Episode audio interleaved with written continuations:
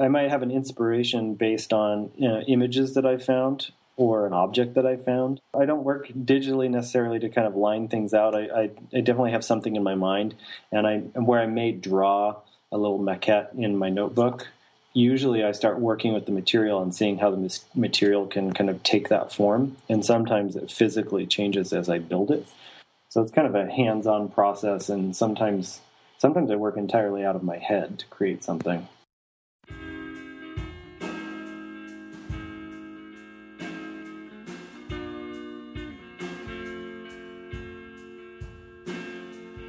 Welcome to the Studio Break podcast. I'm your host, David Linneweh. For today's 171st episode, we're joined by Eli Craven, who was Studio Break's 2016 competition winner. And because of that, he has an exhibition opening up this Friday at Demo Project. So we're very excited to co promote this event. So you want to check out his show. It's called Touching, and it opens this Friday, January 20th at Demo Project in Springfield, Illinois. So please come out and check out the work. You can also see his work on elicraven.com. And to anyone that might be joining us for the first time, I just want to let you know Studio Break is a blog and podcast site. We feature a variety of different artists. They come on and they talk to me about their studio practice. You can check out all of the interviews on studiobreak.com. Again, each of our posts have images of the artist's work and links to their websites to find out more information. So please peruse. Of course, if you like the podcast, you can subscribe in iTunes, so please check us out there. You can, of course, like our Facebook page. Again, we provide updates of new episodes, announcements, things like that, so please like our Facebook page. You can also go to Tumblr and follow us there. It's studio break.tumblr. And last but not least, send all your tweets to at Studio Break and say hello on Twitter. So please feel free to say hello there. And be sure to follow us on Twitter as well at Studio Break. And with announcements out of the way, here is our interview with Eli Craven. Stay tuned.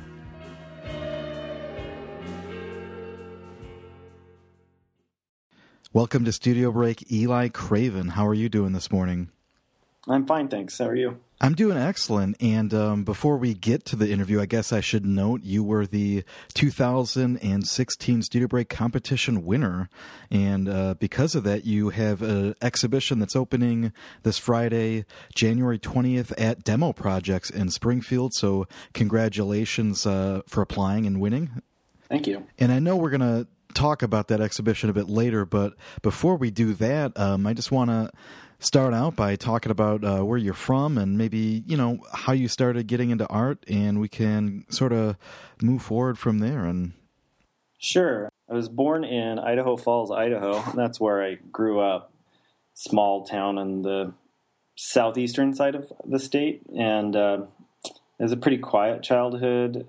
And, but it had, I mean, I think my upbringing had a lot to do with what I'm interested in, and you know, what I like to do as an artist, as probably a lot of people do consider as well. But uh, I mean, we didn't have much to do. I was born in 1979, and you know, as a kid growing up in the 80s, I think the I was a physical child, and I liked to play with toys. And I did. We didn't get screen time, as people say these days. Um, you know, um, so I was making things, I was creating things. Um, my dad uh, was is an artist, and he's a painter.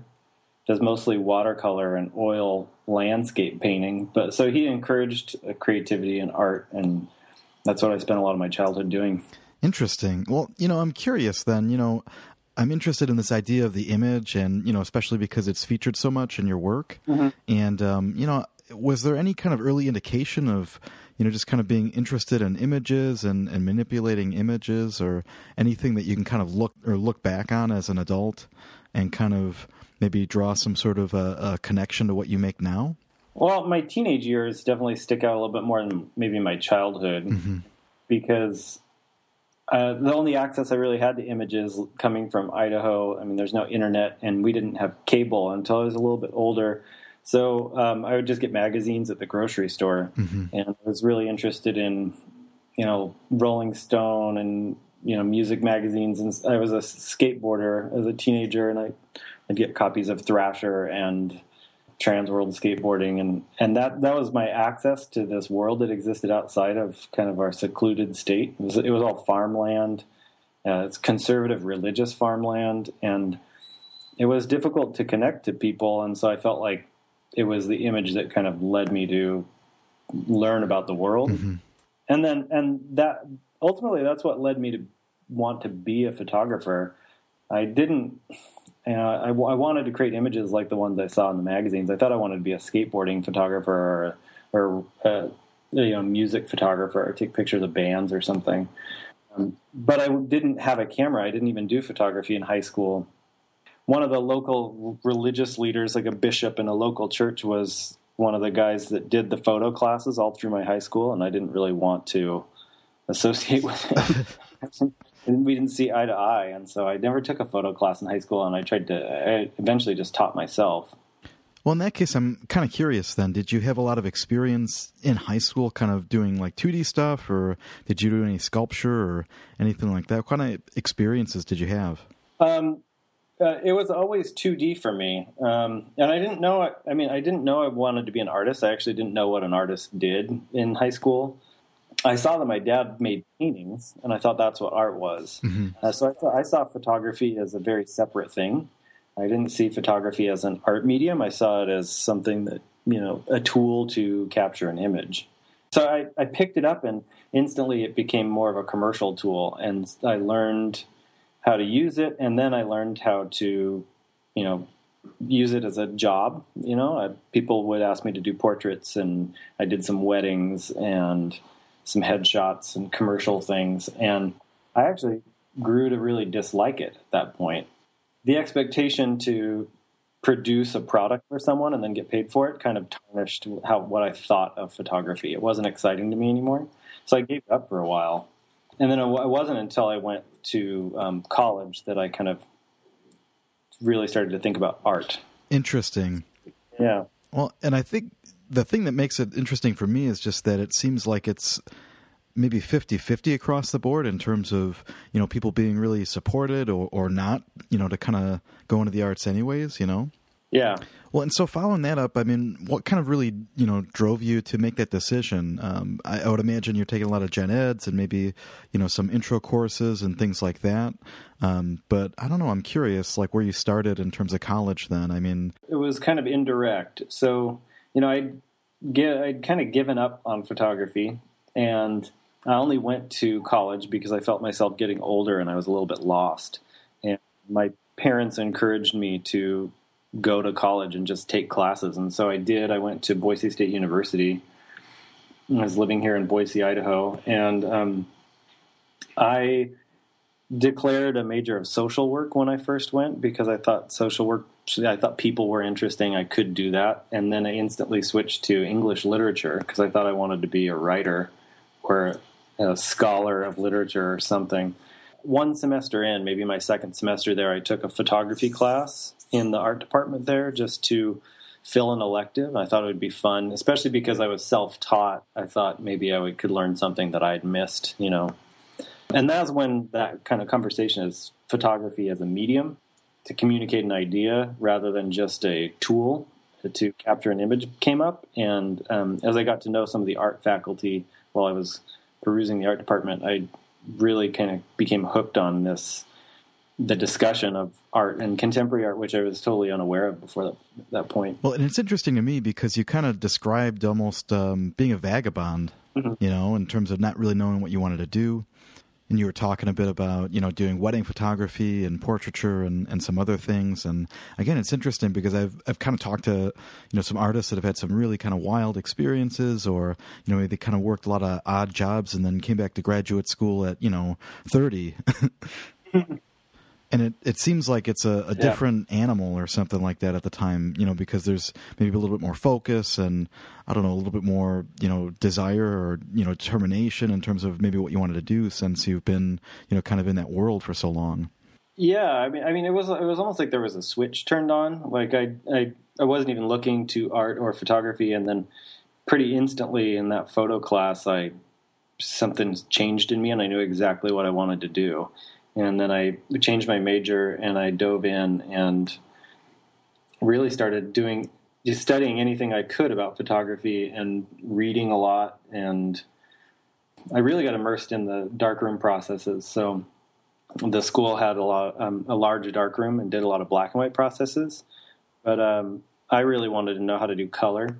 I was, you know, I was, I was in. I think a lot of undergrads get into William Eggleston and Stephen Shore as artists, and and I was really into color photography, and so I I kind of pushed my way with some of the faculty. They didn't want me to do color. They'd just gotten rid of it a year or two earlier and moved a bunch of their equipment out. And then I was nudging them, asking them if I could use one of the little old color labs for some private work. And I eventually pushed my way in. And um, so I taught myself how to do a lot of color work and C prints, chromogenic prints. And I really was just taking pictures every day, trying to learn the medium and discover what it was that I was interested in taking pictures of. You know, it's interesting. Um, it makes me wonder, like, you know, were there a lot of differences in terms of, you know, some of the technical processes of, you know, using a camera and shutter speeds and all sorts of stuff like that? Because, you know, you kind of described again, kind of having to learn a lot of that on your own.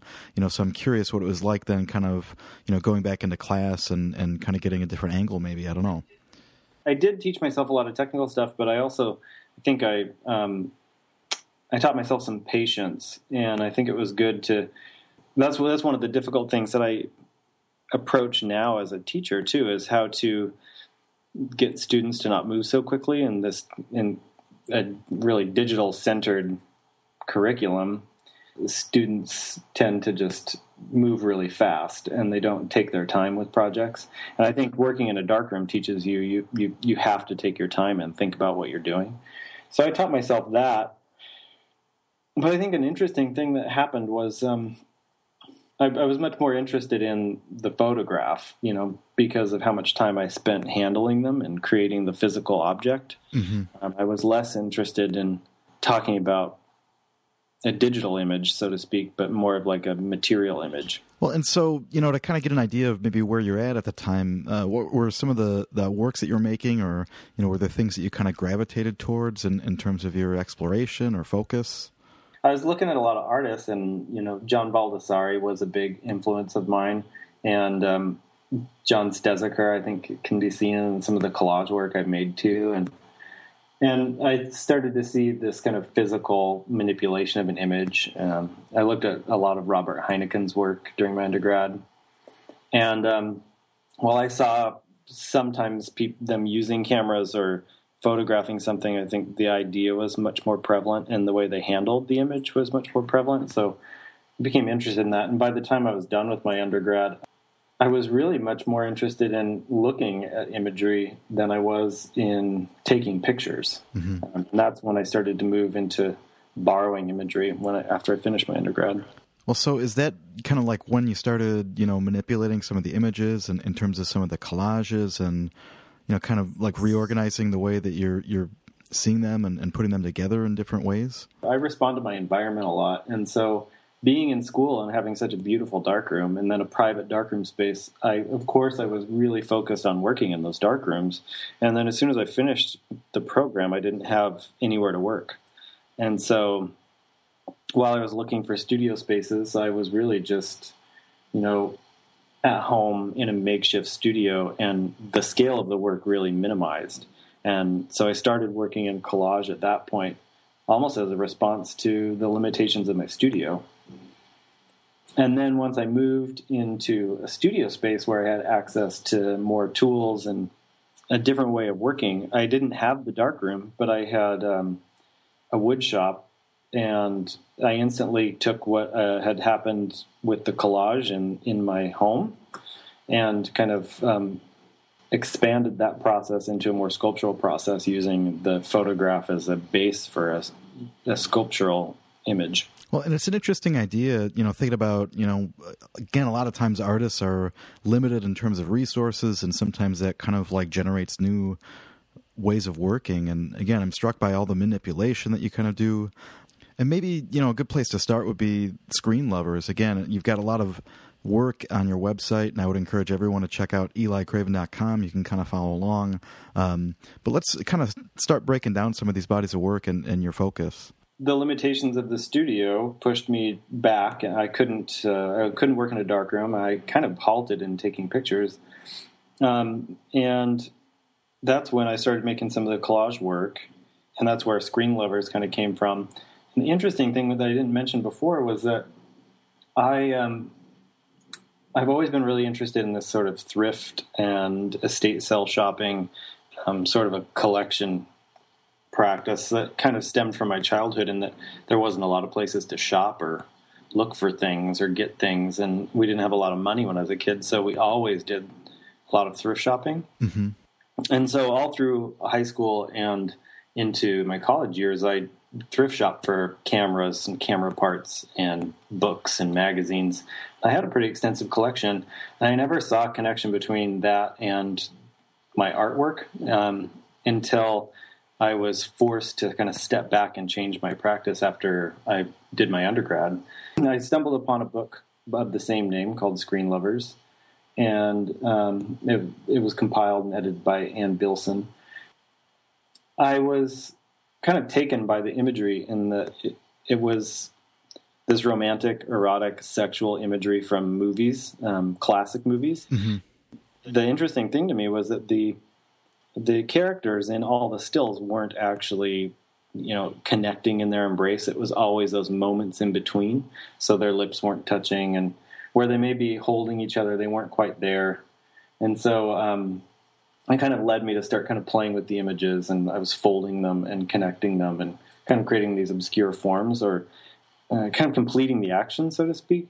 So um, yeah i started making those collages at home and it led to a, um, a lot of collage work where I was playing with the the source image and obstructing the source image, and um, I really kind of developed a a language that I would take into a lot of the later work from there that was had a lot to do with looking and seeing and like permission to see or the connection to an image and kind of responding to it and what, what you wanted the image to do or to be or you know I, I was even thinking about um, some words from you know because John Berger died recently, mm-hmm. and so it's been on my mind a little bit. And I was going back and rereading some stuff from him and watching his shows, and he was you know talking about the connection between seeing and thought.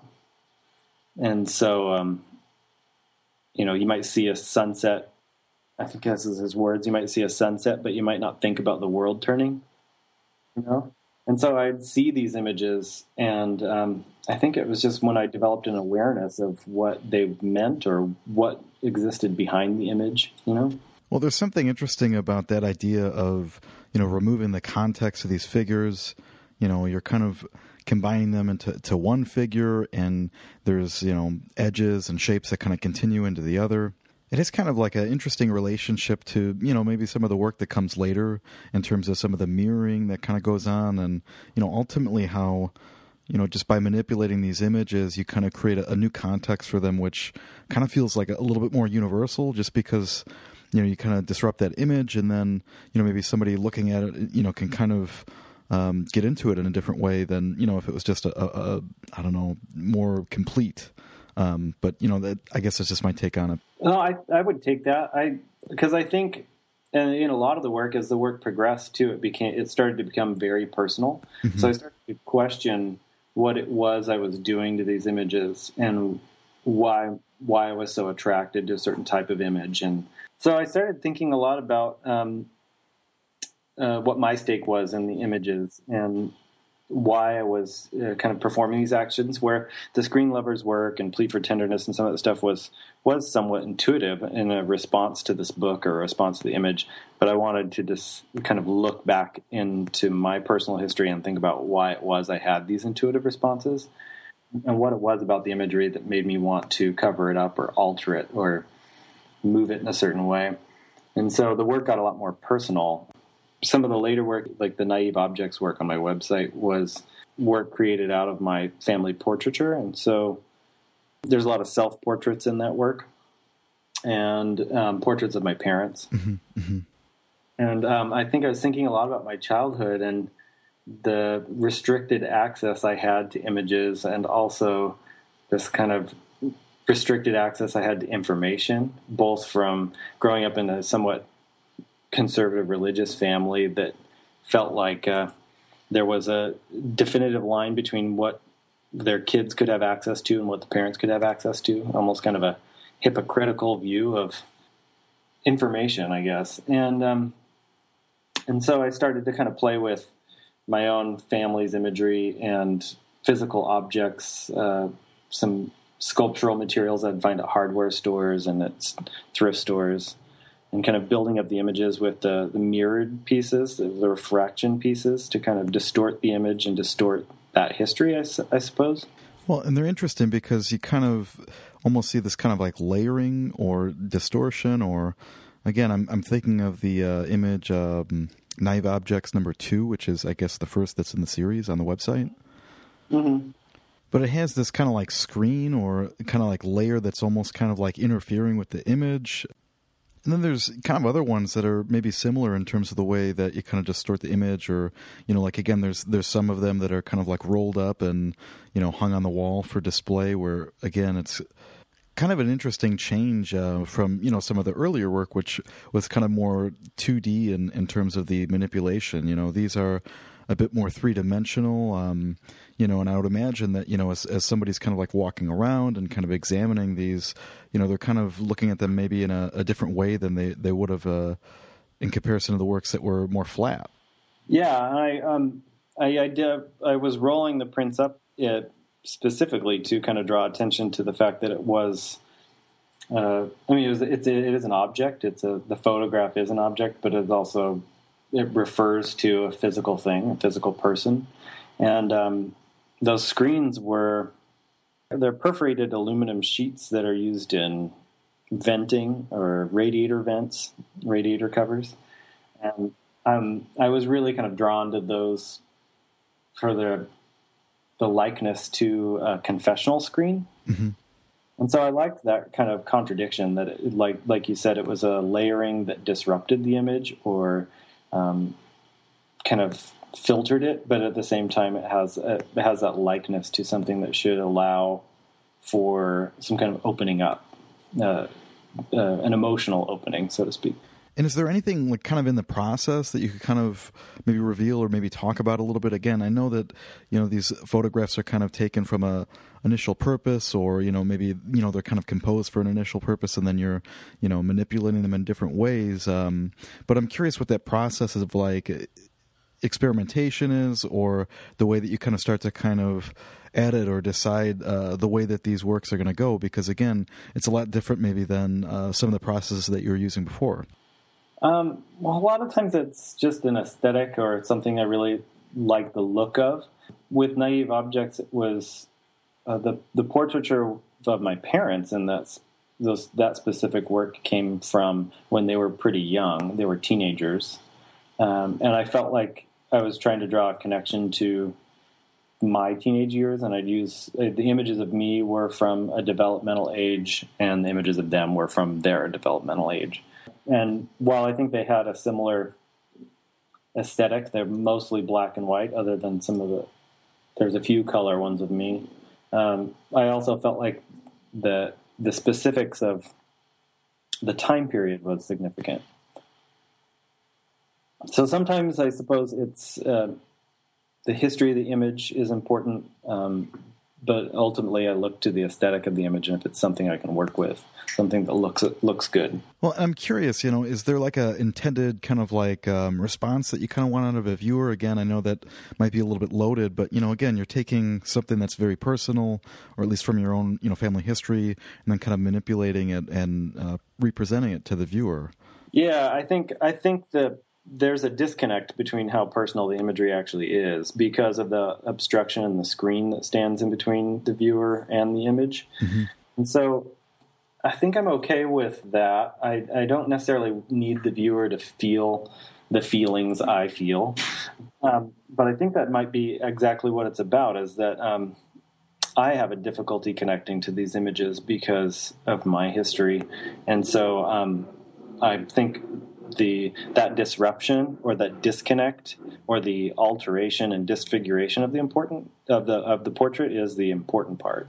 it makes me think about you know how connected we are to images and you know maybe for kind of like a silly example you know i'm i always kind of don't understand why i cart my high school yearbooks around because like at this point uh they're they're just kind of like these weird objects that you know just kind of like sit in a closet and i don't know just occupy space but i, I don't really kind of feel like i have a connection to that that past or that history and I think it becomes especially interesting, you know, because there, you know, there might be somebody that has the complete opposite, um, you know, view on these these ideas of images and you know history, and you know, especially now that you know the, our culture is just so saturated with images.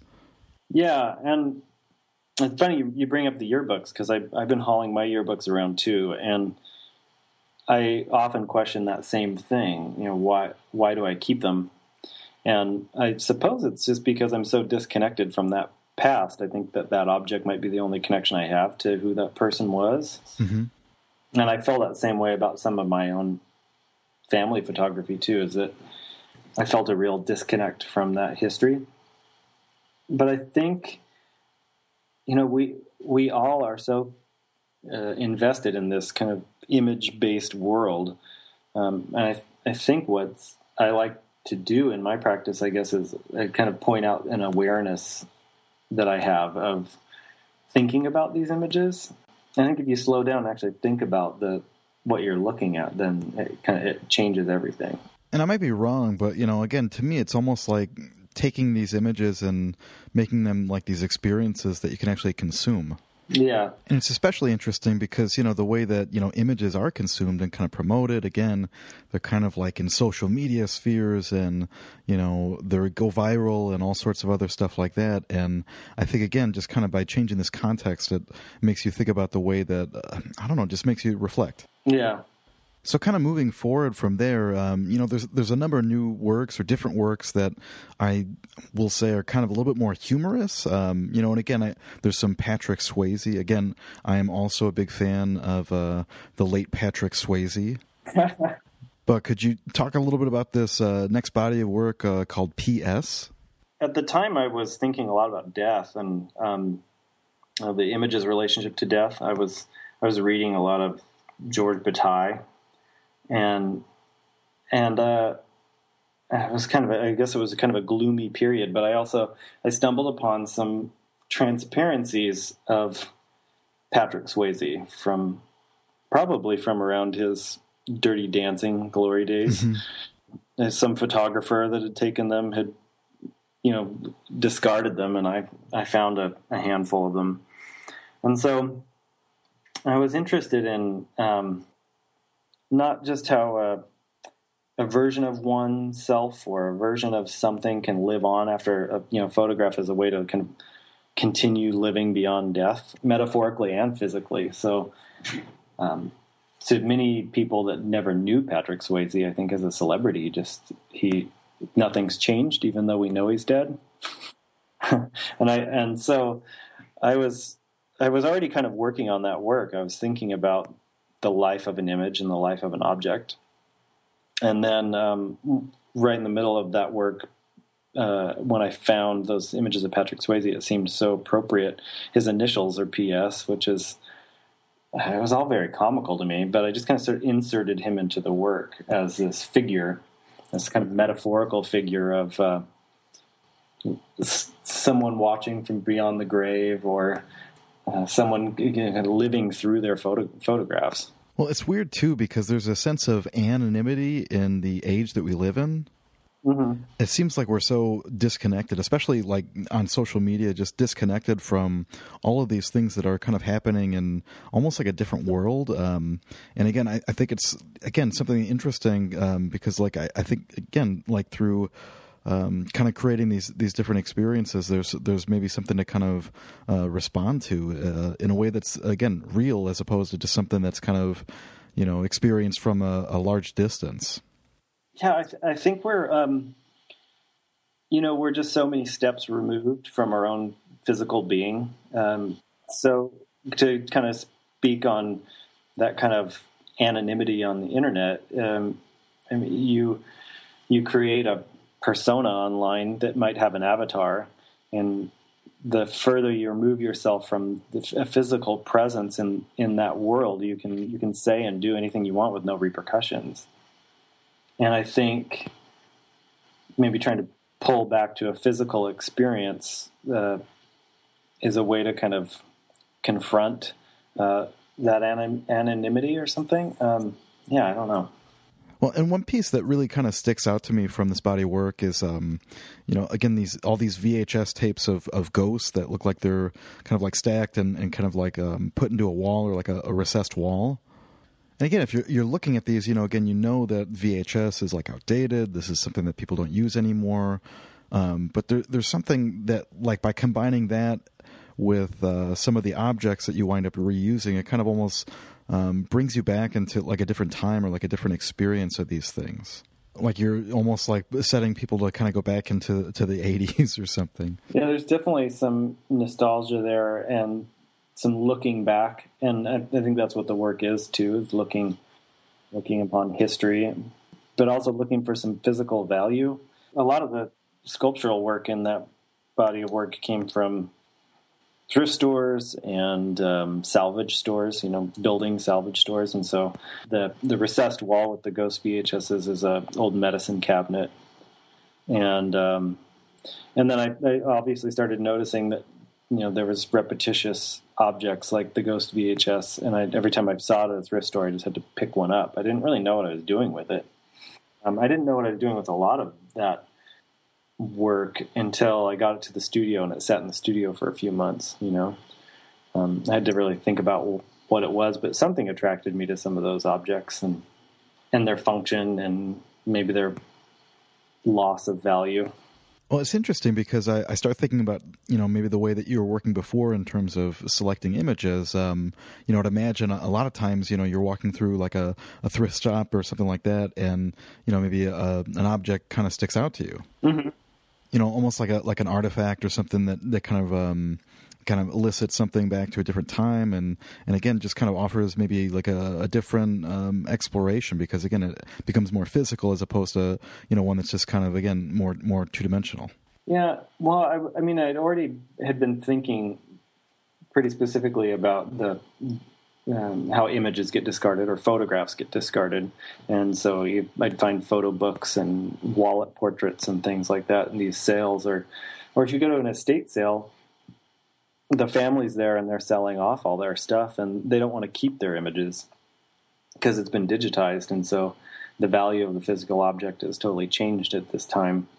And so I get to become the new owner of what once was a really precious artifact to a family. Mm-hmm and that's kind of interesting and disturbing and sad, you know, when I really think about it. And so I start, yeah, I started when I'd go through, I'd see all these objects that were and building materials and just things that had been constantly discarded because people are, you know, remodeling their life continually, and um, and it's kind of a, this capitalist life of buying new things and discarding the old, and this rotation and how quickly things lose their value. Well, and so to kind of move on from this series, there's a, another piece that I'm really interested in. It's called Wake, and it kind of looks like it's a, almost like a site-specific installation, or you know, kind of elicits this idea of a, a, a funeral or something like that nature, a wake.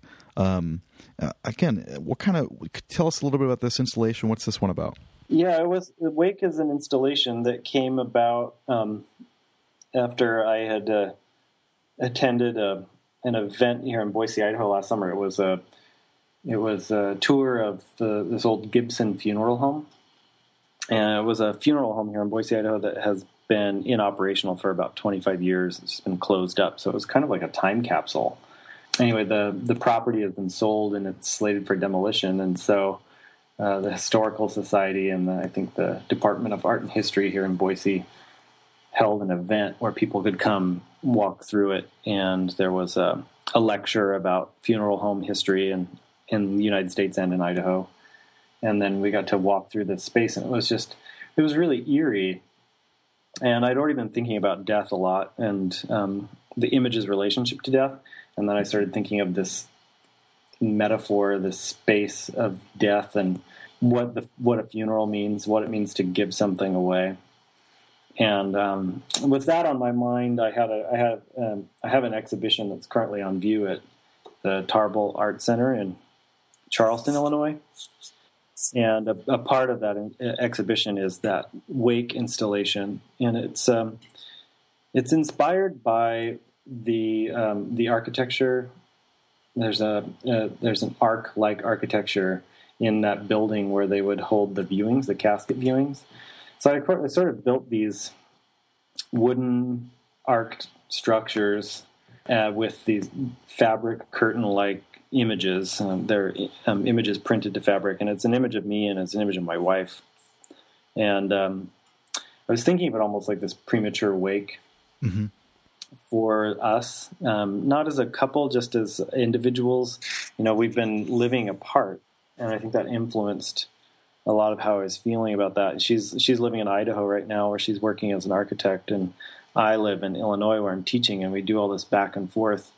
And I've developed this um, this fear out of I think it comes from a, a discomfort with my current situation, where you're not pleased. You know, you you you, and if you were to die right now, you'd be really unhappy. You know what I mean? be really dissatisfied if this is how it all ended. And so, um, you know, any, anytime I'd go to fly home, I would just think, "Is this the last time I'm going to get on a plane?" You know, um, uh, I don't know what it was. And so, this visit to this funeral home made me think of a reverse order of operations, and if I could create like a shrine um, to our life. Uh, maybe it'd be like a premeditated wake that would ward off any unnatural or untimely death.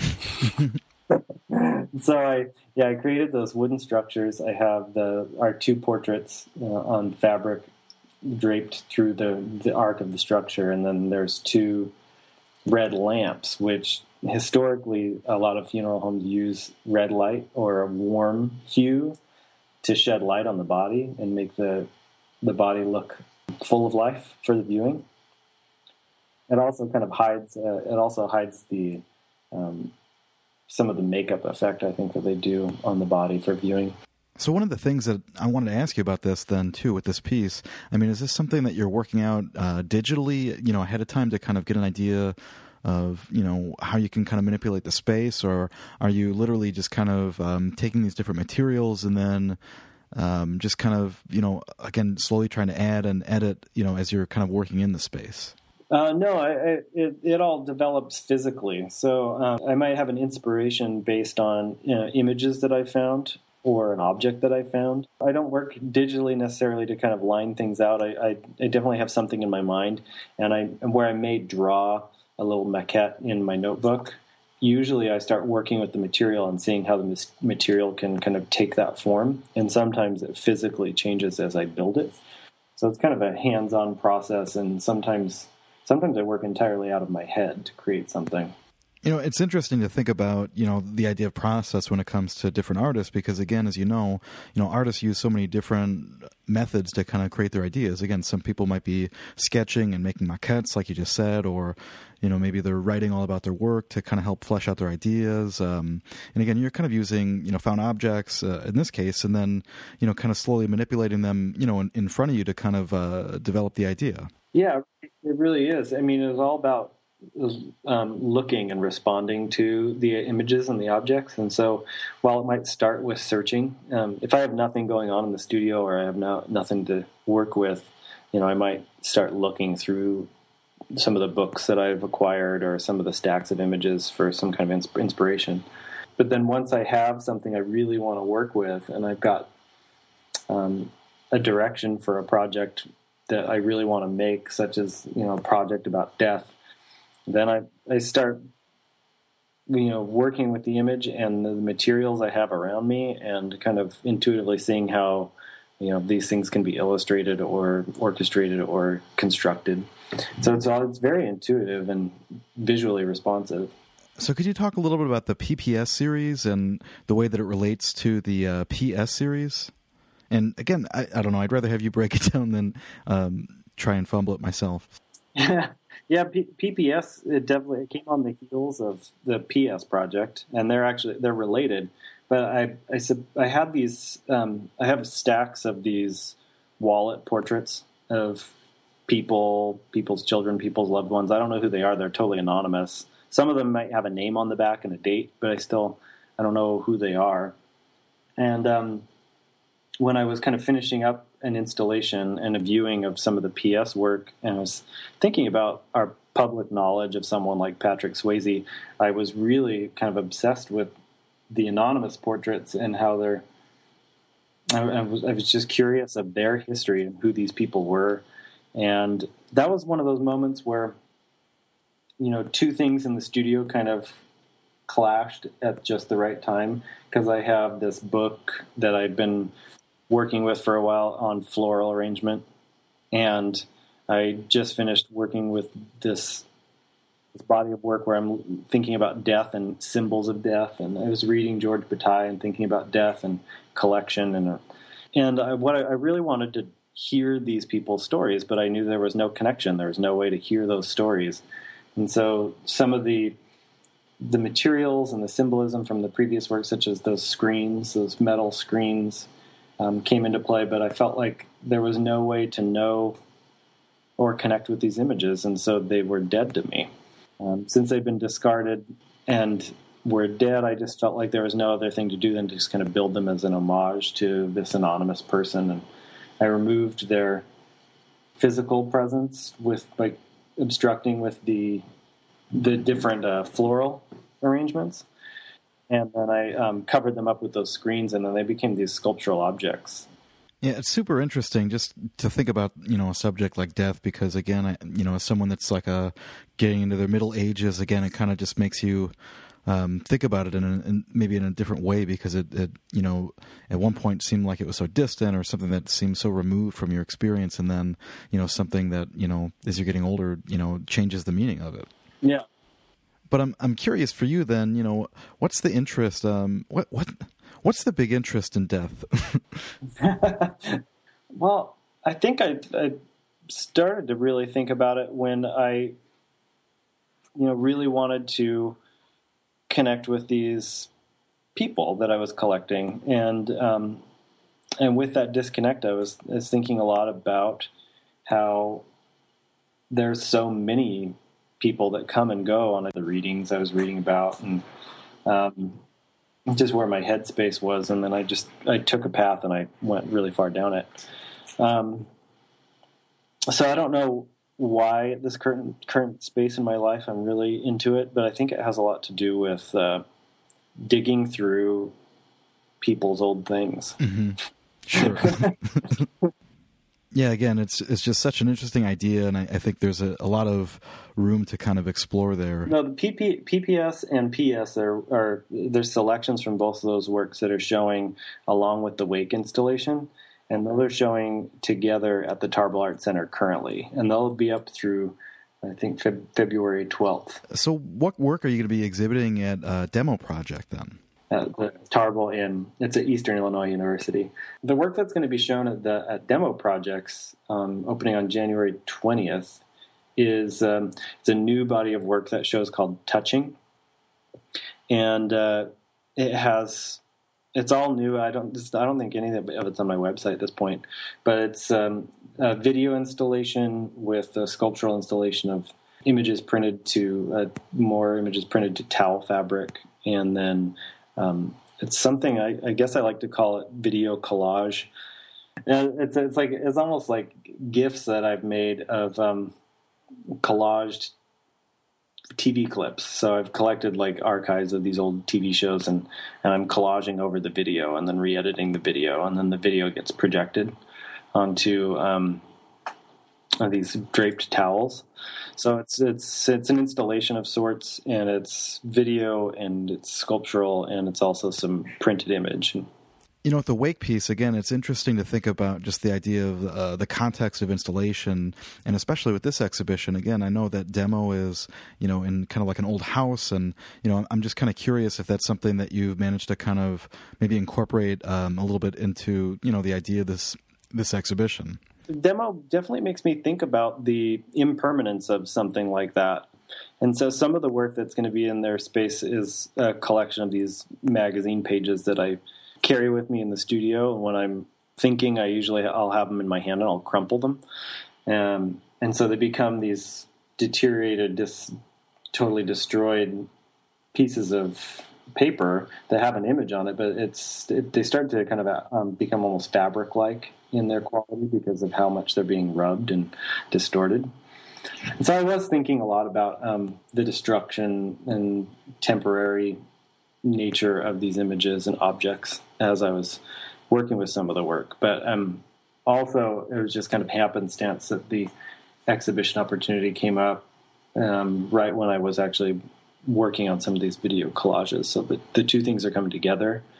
And also the the fact that demo project is, you know, it's a domestic environment.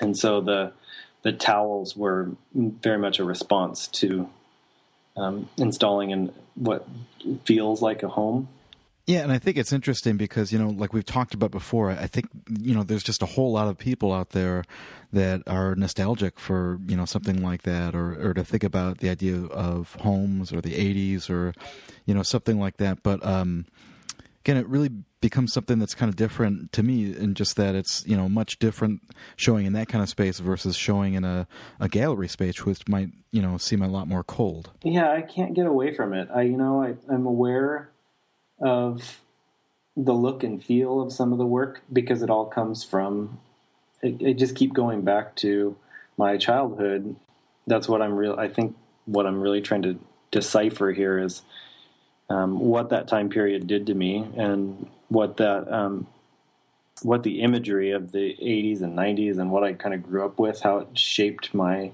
attraction to this like this physical image I guess uh, as we're kind of getting uh, close to wrapping up here, why don't you just um, remind everyone about your exhibition that's currently on view and uh, the one that's coming up at a demo project? Yeah, the, the PS work is currently on view at the Tarble Arts Center in Charleston, Illinois, at Eastern Illinois University. It'll be up until February 12th. I'll also be doing a, a lecture there the evening of January 19th in their auditorium. And then the upcoming exhibition at Demo Projects in Springfield, Illinois opens January 20th, and that is titled Touching. I'm curious, you know, with again these big exhibitions and all this work that kind of goes into them. Do you have a lot of stuff that you're kind of mulling over, thinking about in terms of uh, future work that's coming up, and you know, just uh, different directions that maybe you want to go in after these uh, these shows close out? It'll be nice. You know, a lot of a lot of my um, opportunities, my exhibitions have been kind of going back to back for a while now, and I'm kind of looking forward to having a little bit of a break. But um, but I have I have a, a few projects that are in process that I need to just continue working on. They're not finished, and so I'll just be in the studio working. All right. Well, again, I just want to take a second to thank you so much for you know coming on today and and uh, talking to me about your work. I, I really appreciate it. Yeah, it was, it was a pleasure. Thank you.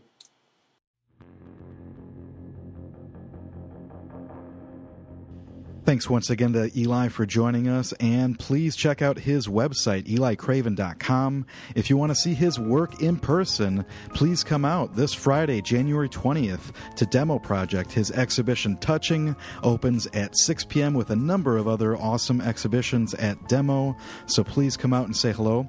You can also check out his work at the Tarble Art Center at Eastern Illinois University in Charleston, Illinois, and that exhibition runs through February 12th. And I'd like to especially thank Allison and Jeff over at Demo Project for this collaboration. It's always interesting. And of course, Eli was our 2016 competition winner and thus received this wonderful exhibition opportunity at Demo Project. So if you're an artist, please go ahead and visit their website to find more information about applying. If you like today's episode, please check out the other episodes on StudioBreak.com. Again, each of our posts have images of the artist's work links to their websites, and these wonderful interviews that give you an inside look into the artist's studio practice. So please visit studiobreak.com. Of course, we do have an archive section right on the left sidebar, so you can go back through the months and check it out, or you can just follow that iTunes link and subscribe to the podcast there. If you do like this podcast, please leave us some comments in iTunes. Again, it just helps with visibility. You can also help us out a ton by sharing these interviews via social media and of course following us on social media. So please like our Facebook page. Again, we do provide new episodes as well as exhibition opportunities and other announcements there. You can follow our Tumblr account, that's studio-break.tumblr. And of course, you can send us your tweets to at Studio Break on Twitter. And please also follow us there. Again, we love hearing from uh, different artists and listeners, so please say hello in any of those formats. As always, I would like to thank Skylar Mail for providing the music to Studio Break. You can check out his artwork. His website is skylarmail.net. You can also feel free to visit my website. It's davidlinneweh.com. Again, there's a bunch of painting work up there. And of course, please feel free to say hello on Facebook. And that brings us to the end of our episode. I thank you once again for listening. I wish everyone a very productive studio, and we'll talk to you real soon.